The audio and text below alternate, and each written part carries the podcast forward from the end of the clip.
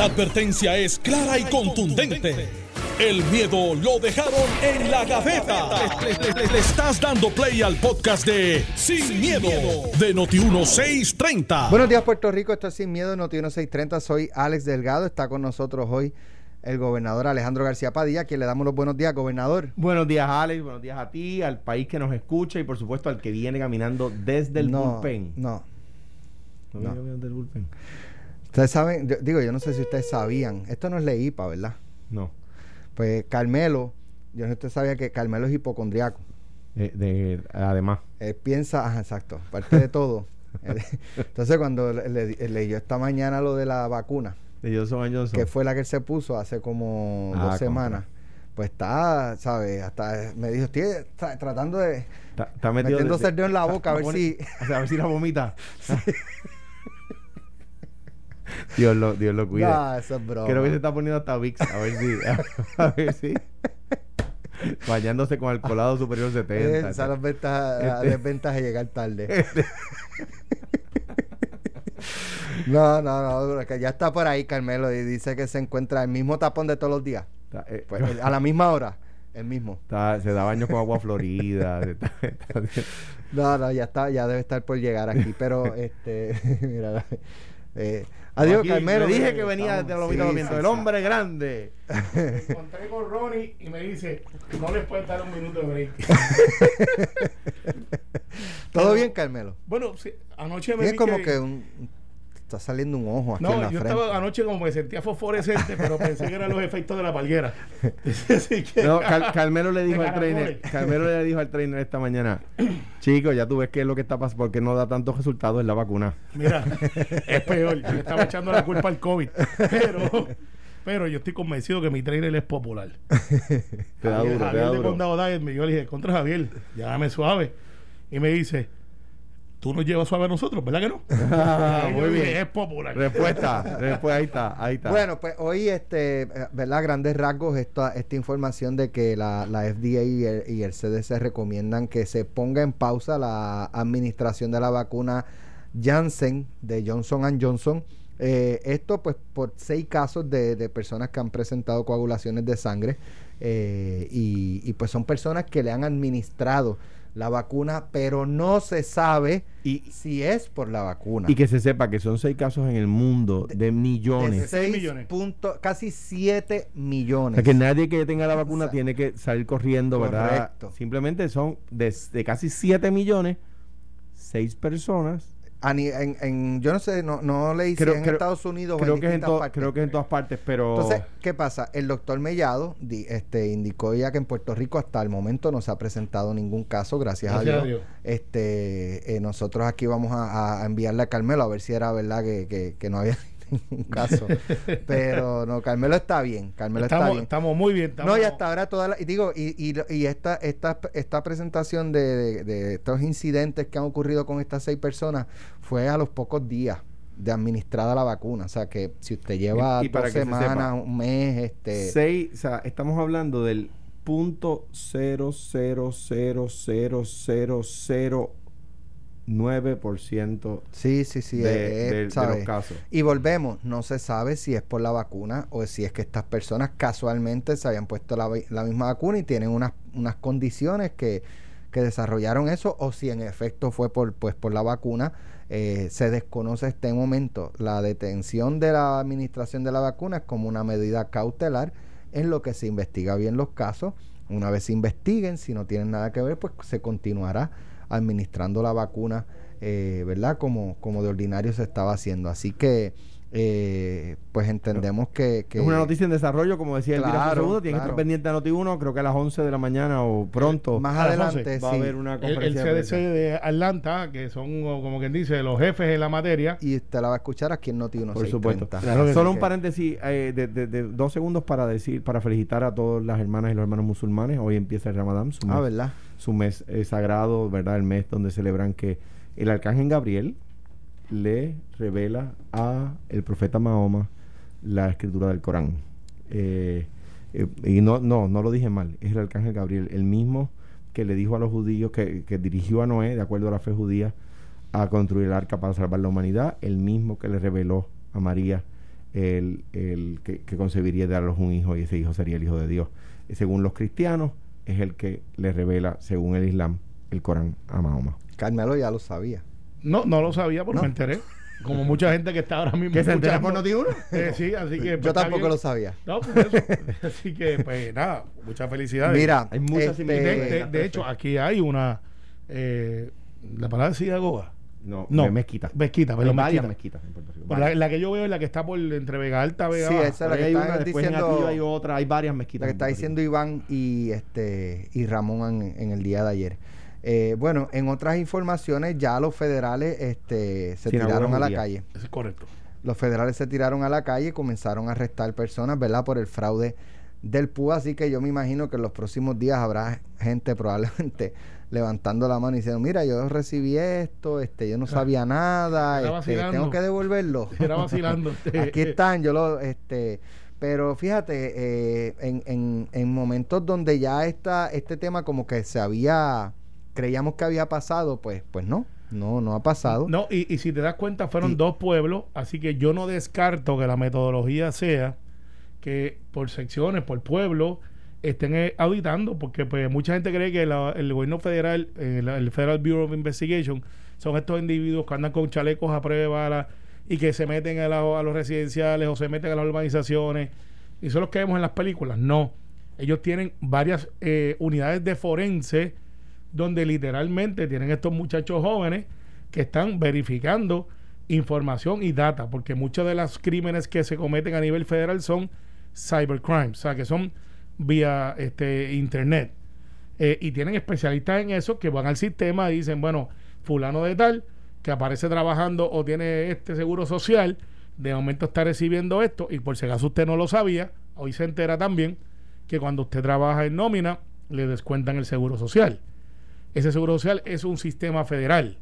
Por lo tanto, no sería ilógico pensar que al ser esto un sistema federal, con la ayuda federal, se macheen y el mismo y la misma aplicación diga, pues aquí yo tengo una, una bandera que se levanta que dice fulano de tal, se le- tiene con tal seguro social, se le sigue descontando por su empleo o su empleador y de momento está recibiendo la ayuda.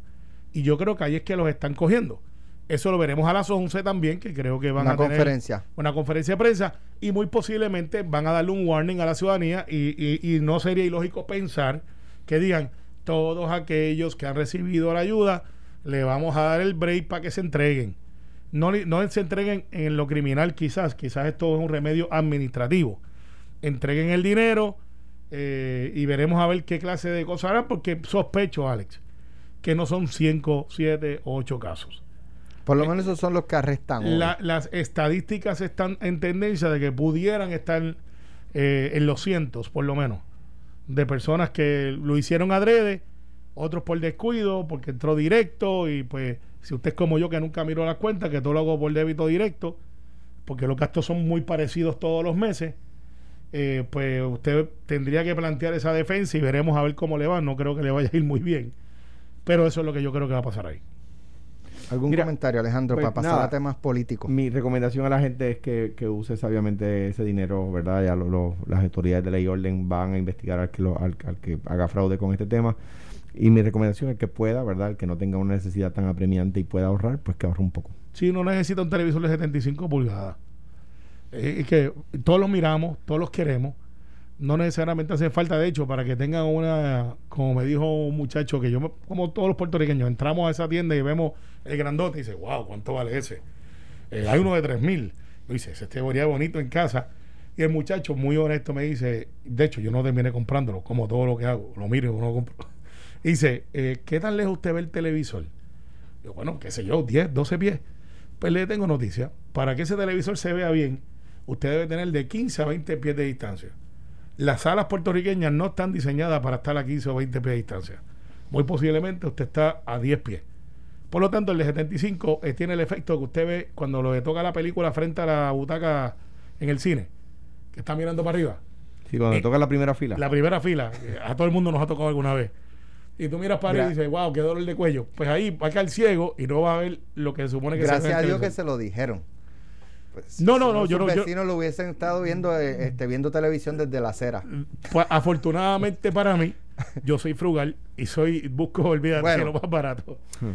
El Partido No Progresista solicitó ayer al Tribunal de Primera Instancia que se le permita intervenir en el pleito incoado por el Partido Popular Democrático que busca que se declare inconstitucional la ley 165 del 2020 que permitiría al gobernador Pedro Pierluisi realizar la consulta de estatus fijando la fecha y los pormenores mediante orden ejecutiva. El mandato del pueblo en noviembre pasado fue claro, la mayoría absoluta quiere que Puerto Rico sea un estado de Estados Unidos, la ley 165 respeta ese mandato y parece mentira que el PPD acuda a los tribunales para impedir que el pueblo se exprese y luche por la estadía, sostuvo Carmelo Río Santiago, este que está aquí. Aquí estamos. Estábamos Carmelo. aquí.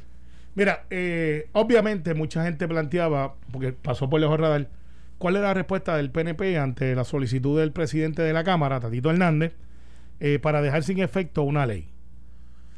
Eh, y eso, pues las leyes se presumen eh, legales Hasta con tribunal. de- hasta con tribunal la revoque.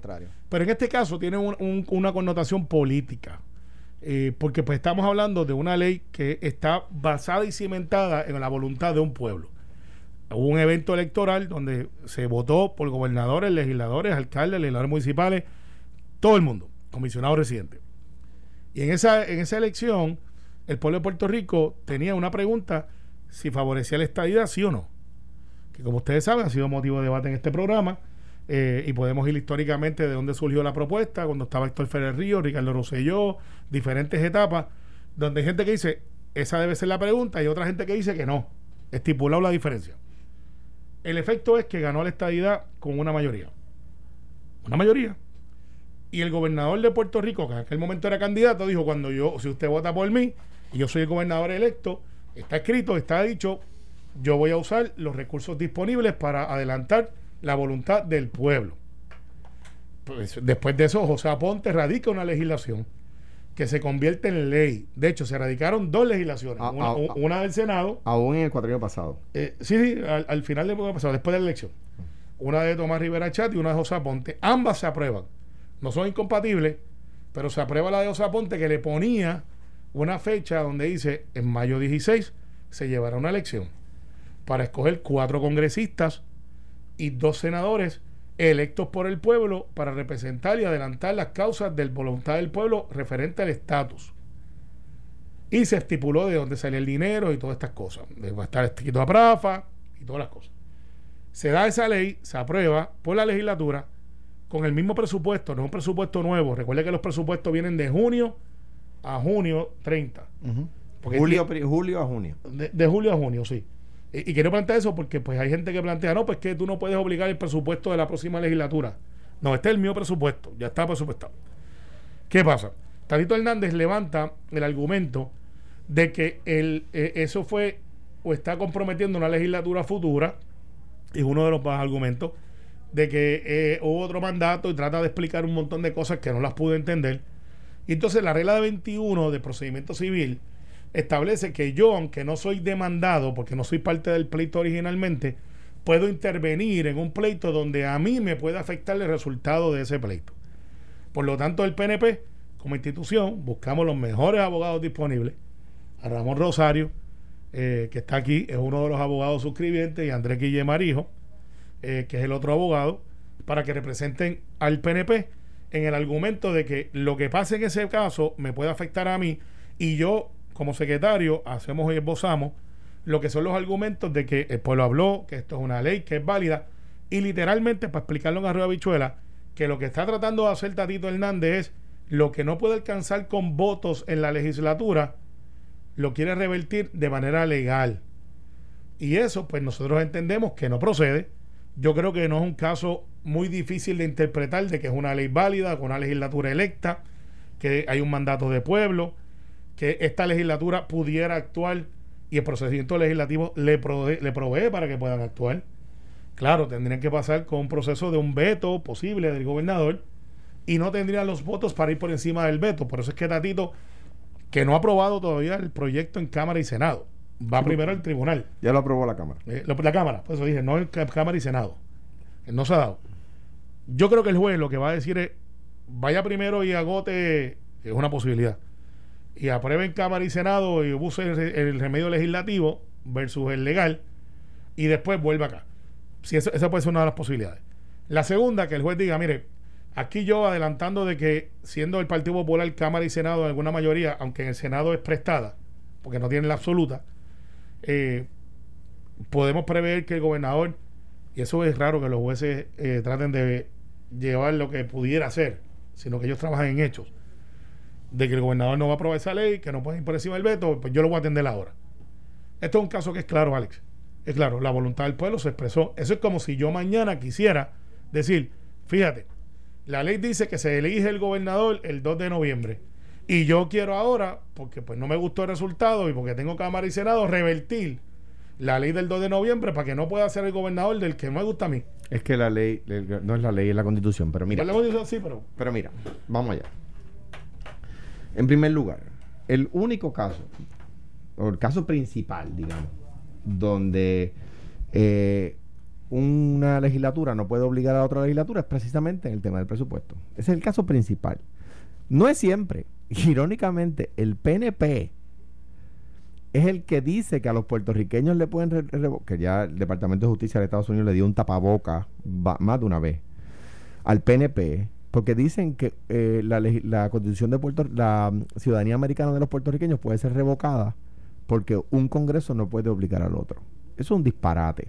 ¿Por qué? Porque eh, querría decir que el Congreso de Estados Unidos puede revocar la independencia de las Filipinas, por ejemplo. Y eso sería un disparate. ¿Por qué? Porque no es un acto presupuestario.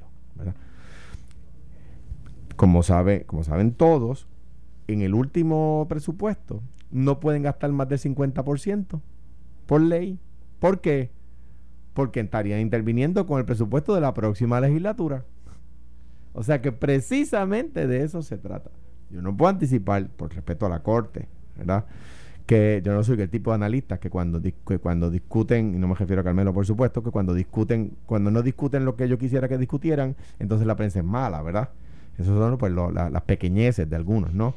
Eh, yo no puedo anticipar lo que el juez va a, a resolver, pero ciertamente están, están eh, obligando por orden ejecutiva. Está diciendo, la, legislatura pasada, la que perdió, la que el, pueblo sacó, está diciendo que el cuatrenio que viene, después de las elecciones, después que sabían que habían perdido, están añadiendo algo que no estaba en la papeleta del referéndum, del plebiscito. No estaba.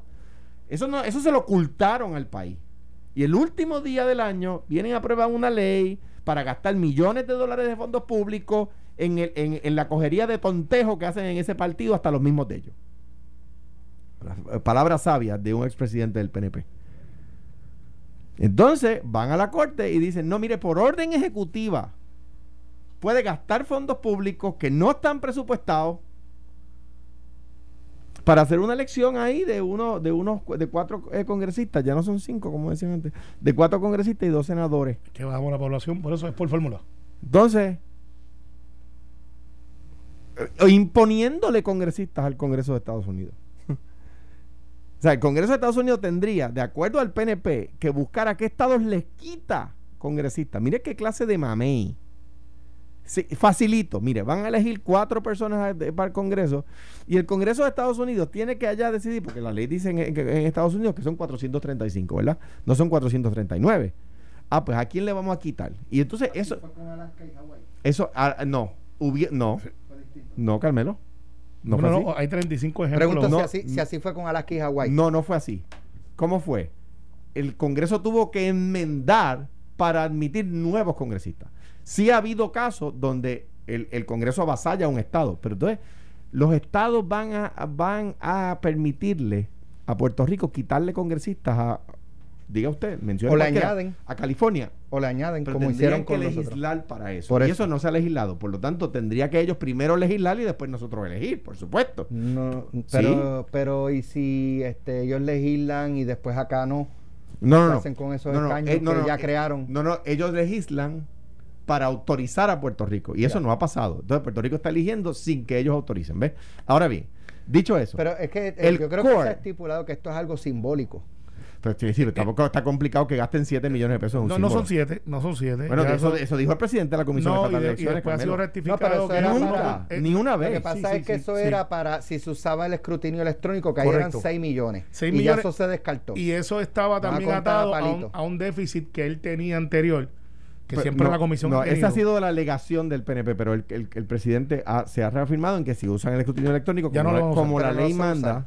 Pero, anyway, ¿cuánto va a costar? ¿Un millón en vez de, de siete? Uno- Puede costar 1.8 más o menos. 1.8. sí. Pues, pues 1.8 en, en, un, en un ejercicio simbólico. O sea, está un poquito complicado con un país que todavía tiene todos los azules. Entonces, el core, ¿verdad? La sede de que un Congreso no puede obligar el presupuesto de otro Congreso es esta, de que una legislatura, le están diciendo, fíjese, el último día del año, el 30 de diciembre, aprobaron una ley que no estaba en la papeleta. Sobre eso el argumento de Carmelo de que la estadidad ganó el 3 de noviembre es que no tenía nada que ver con gastarse estos millones de pesos en, un- en un símbolo.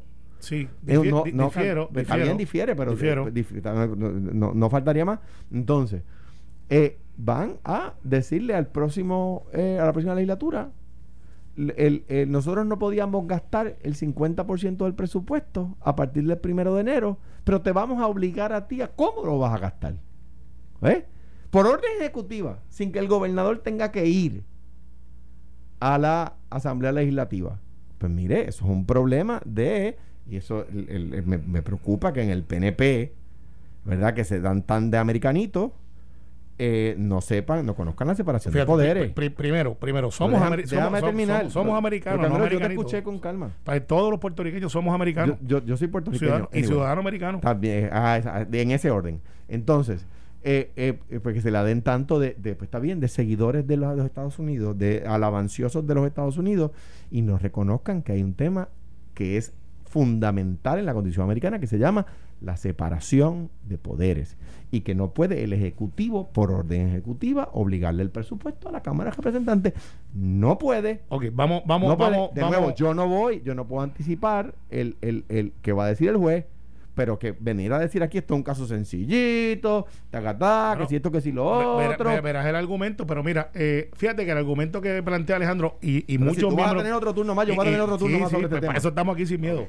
Eh, fíjate que el argumento de Alejandro y de muchos del Partido Popular es la preocupación de los demás estados y no la preocupación de los derechos de los ciudadanos americanos eso, me tomó- eso fue 30 No, segundos no, de mi alocución. No, no, espérate, espérate. Pero, pero es el planteamiento que hace que yo de es parte de mi Eh, fíjate, preocupación. pues los estados, hay que preocuparse por los demás estados, a quién le quitamos, no quitamos. Lo que tenemos que estar pensando es qué es lo que nosotros recibimos y por qué nos lo merecemos.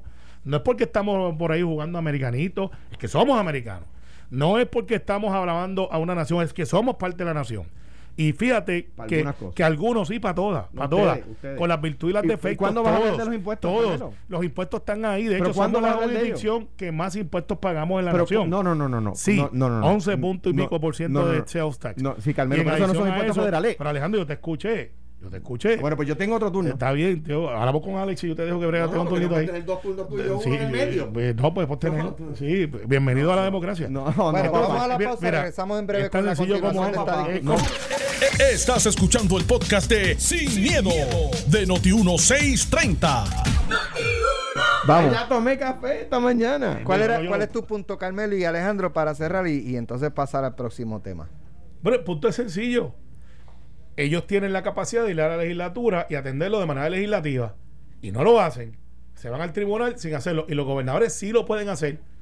Porque obviamente eh, uno de los abogados, Ramón Rosario, me escribe que sí se puede, y hay casos sobre eso, donde el gobernador puede asignar en una ley multianual y hay órdenes ejecutivas donde tú puedes asignar presupuesto que no ha sido aprobado para esa partida en la legislatura. Ale- eh, obviamente Ramón tú sabes que tiene research en mano. Mm. Me dice, cuando Alejandro era gobernador lo hizo para auditar la deuda. Eh, y, y fue una asignación que hiciste de tres puntos y pico de millones.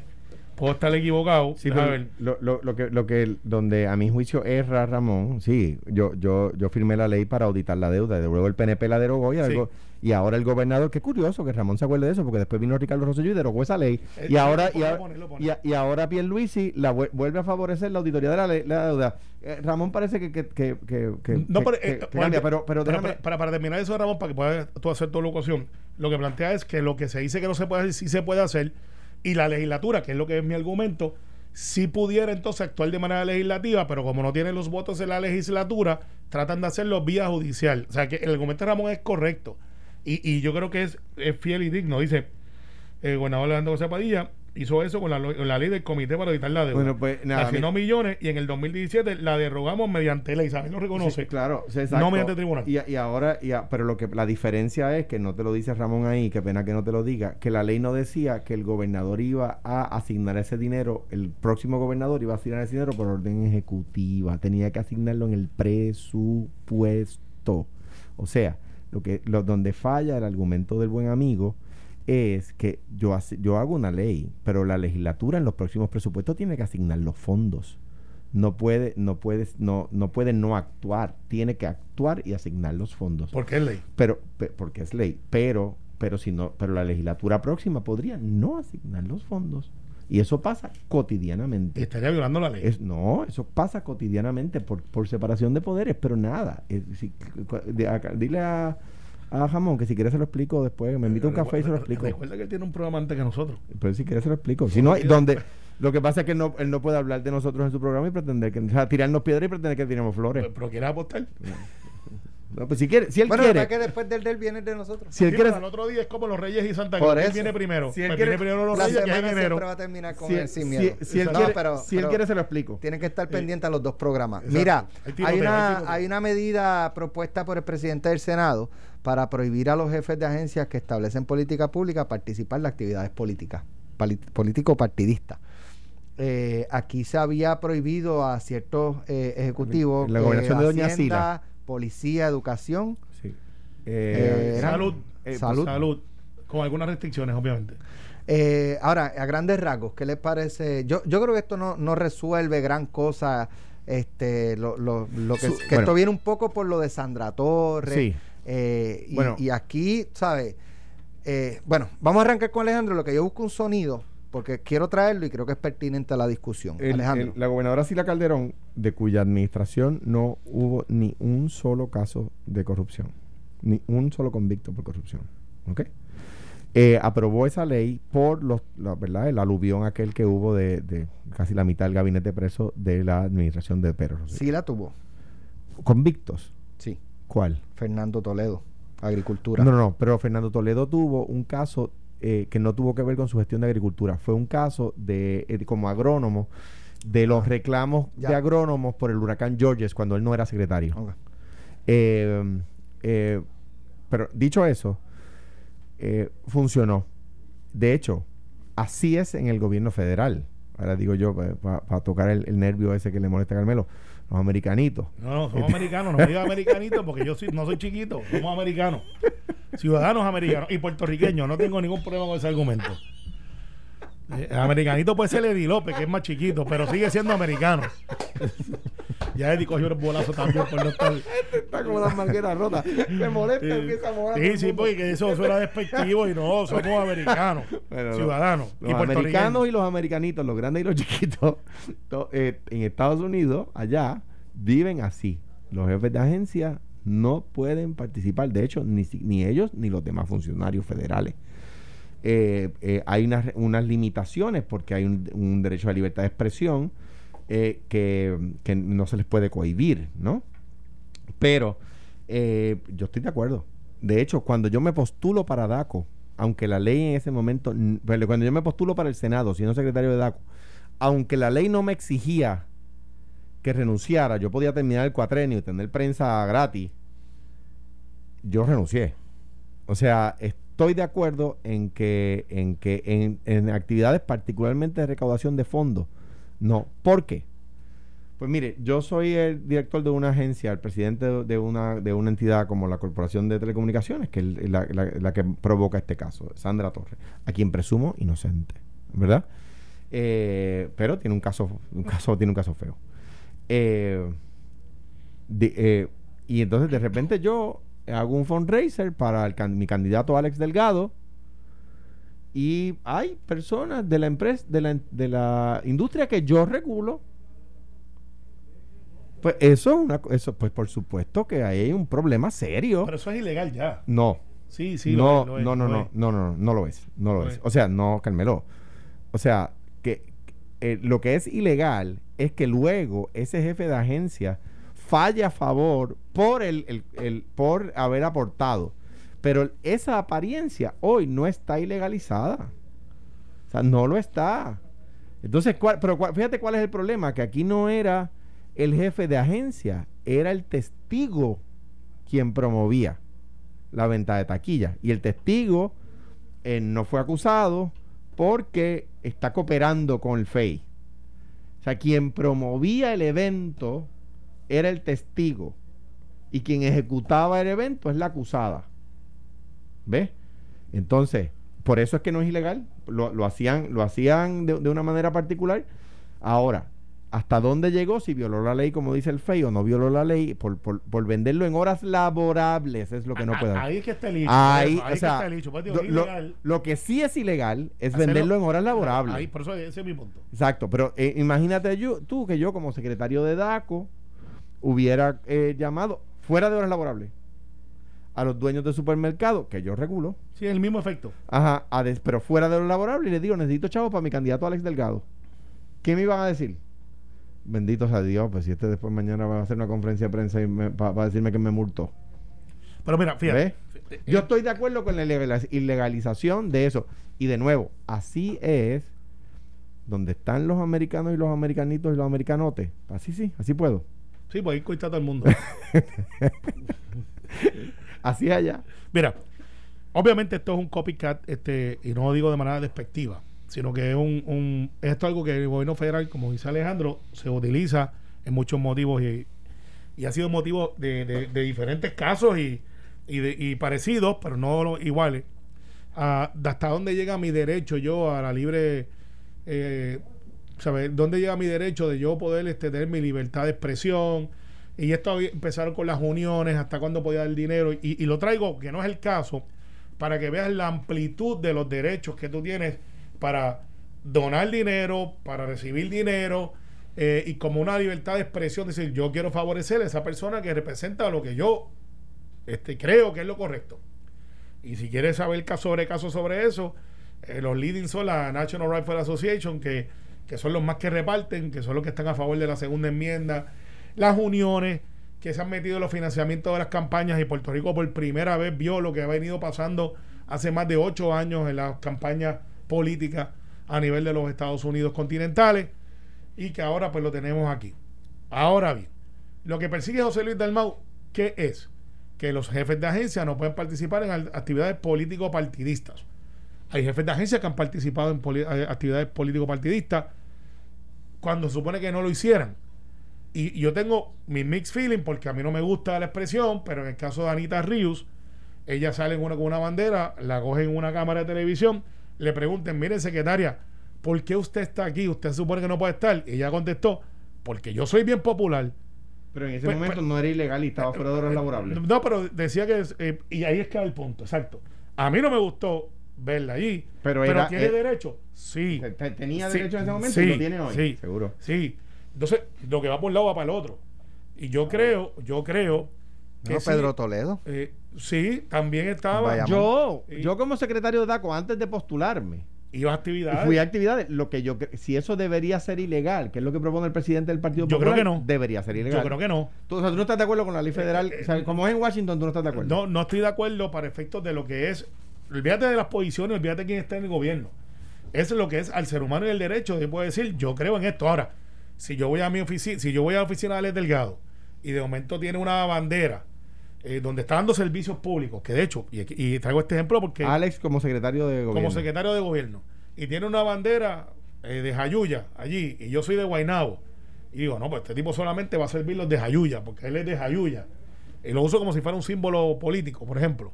O si tengo una foto mía eh, con Pedro Pierluisi levantando las manos así en, una, en una manifestación política en mi oficina como senador, que soy político, pues hay gente que yo le doy servicio que muy posiblemente se sienten ofendidos. Pues ahí yo no tengo ese derecho a, a mi libertad de expresión porque estoy en un rol público, a pesar de que yo como político tengo la capacidad de decir, mire, yo soy PNP, salí de todo bajo el PNP, pero yo no puedo negarle servicio a un popular, ni a un independentista, ni a un no afiliado. Lo mismo pasa con los jefes de agencia. En horas laborables son jefes de agencia. no pueden hacer política ni adelantar agendas políticas. Pero después que, que pase ese reloj y de momento venga y, salga por ahí por la calle y diga, pues yo quiero ir por una caravana de los ayuyenses. Pues claro que puede ir. ¿Por qué no? ah, que no puede incidir en su capacidad de él servir públicamente. a, mí, me gusta, a mí me gusta ver la, o sea, yo, creo que el que no se, el jefe de agencia que no tenga la madurez de resistirse a asistir a una caravana, un meeting político, es porque bien, es demasiado político y, y ya con esa descripción lo veo bastante propenso hacer cosas como las que usted dice que no se debe hacer. Hoy, hoy, hoy, hoy, hoy es legal. Bueno, tú, tú, has tenido corporaciones donde viene el gobernador y nombra al recaudador del partido a dirigir la empresa pública. Entonces, él, se llama, un, un, buen amigo, el ex secretario de gabinete, me, me, me, dice que se llama el Hatch Act en Estados Unidos. Eh, yo estoy de acuerdo con que, con que se haga. Yo estoy de acuerdo con que se haga. Además, le quita presión política al, al, al, secretario. O sea, tú sabes la presión que recibe el secretario cuando viene el legislador y le dice, mira, este, necesito que vayas allí a la reunión del partido esas cosas y el, secretario no quisiera ir, pero recibe presión del partido, entonces van y se quejan con el gobernador, que los secretarios no están yendo a las actividades, bla, bla, bla. Eso sucede porque yo he sido testigo de eso. Eh, eh, y en el PNP, pues por supuesto, todos, todos lo sabemos porque ha sido público, además. Eh, yo creo que eso, yo estoy de acuerdo con que se prohíba de nuevo. Y me gusta ver en legislación que ha sido, a veces, que hay veces que hay que ser creativo hay veces que uno tiene que, como dice el ex juez presidente de la Corte Suprema de Estados Unidos, que a, los que firmaron la cartita esa no, no les gusta, Félix Frankfurter, hablando del ELA, dice que era creative, que surgió del creative statesmanship. Eh, hay que ser creativo, ¿verdad? Los, los gobiernos tienen que ser creativos, pero igualmente está bien que los gobiernos busquen legislación que ha funcionado en otras partes del mundo que ha sido aplicada correctamente, que ya ha sido probada y la implanten. El Hatch Act federal ha sido aplicada correctamente en los Estados Unidos, ha dado resultados y eh, pues yo creo que está bien que lo, que lo que propone el presidente del Partido Popular, José Luis Dalmao, que se elegirle aquí en Puerto Rico el, un hatch act local, De hecho, me corrige el, patriota vagabundo de Carlitos Belaval de que no es ayuyense, que es ayuyanos que me, que me evite un moretón eh, para cuando vaya para allá. Así que, corregido, Raúl Pero mira, yo, a, los, de Guaynabo no les gustan todos los gentilicios que dicen de ellos. No, porque yo no soy. Hay algunos gentilicios que dicen de los de Guaynabo. Yo soy guaynabeño del campo. Tú no eres guaynabito, tú eres no, guaynabeño. Sí, guaynabeño. Está bien, está bien. Eh, pero en el caso, los de Cuamo, ¿cómo se llaman? Cuameño. Cuameño, Cuameño, ok. Aunque debo decir que los gentilicios no tienen incorrección. No, no lo tienen. Entonces, al final del día, este, es necesaria esta legislación. Pues yo entiendo que para evitar los actos de corrupción, que es lo que yo creo que persigue muchas de las medidas, es lo que ya está existe. No puedes vender taquillas durante horas laborables, no puedes promover agendas políticas dentro de horas laborables, tienes que servir a todo el mundo y cuando tú salgas y eres un ciudadano privado, eh, privado entre comillas, porque pues no es como que el puesto no sigue siendo el secretario de DACO hasta, los 8 de mañana otro día. Si decides que quieres ir al partido o a la actividad que tú quieras ir, pues claro que puedes ir. Ahora, si eres el de la Policía de Salud, que por constitución y ley ya está provisto, pues hasta que no se derogue la ley, no puedes ir. Es tan sencillo como eso. Eh, y nada, yo creo que seguir estirando esto, lo otro, pero yo quiero traer ahora que Alex salió un momento a tomarse un café ayer bajo una opinión contundente de más de 10 o 11 profesores de universidades constitucionalistas de las mejores de Estados Unidos, derrotando el proyecto de Nida Velázquez Yo sé que eso les duele, yo sé que les duele muchísimo, les duele muchísimo. no, no, les duele muchísimo porque la carta es bien, bien, bien. Le, voy a contestar la carta con palabras de Napoleón. No, no, no pero vete, pelea limpio, no te montes el caballo blanco. En la política, en la, el, caballo de Napoleón se llamaba blanco, pero, pero bueno, ese es otro tema. Eh, es cierto. Eh, es otro tema. El tema es, hay constitucionalistas, eh, de nuevo, acabo de citar al, al, al ex presidente de la Corte Suprema de los Estados Unidos, Felix Frankfurter, diciendo algo distinto a lo que dice esa carta. Sí, pero estos son los caballos de La- los ah, caballos. y Felix Frankfurter, y Felix Frankfurter, y Felix, y, Felix Frankfurter es un estúpido, ¿verdad? No lo ves. No, pues claro, o sea, aquí digo, Tienes, aquí tienes pero déjame contestarte. todos estos profesores a Fue- favor. Fue que Carmelo, y hay otras listas de profesores y hay, y hay eh, bibliotecas de artículos de revistas jurídicas que dicen lo contrario. Ese es el derecho. Miren, en la corte, en el derecho, todos los días, todos los días, un abogado dice una cosa y el otro abogado dice lo opuesto. Todos los días. Entonces, de repente, ustedes se quejan de que nadie le hace caso a la carta porque los periodistas no son tontos.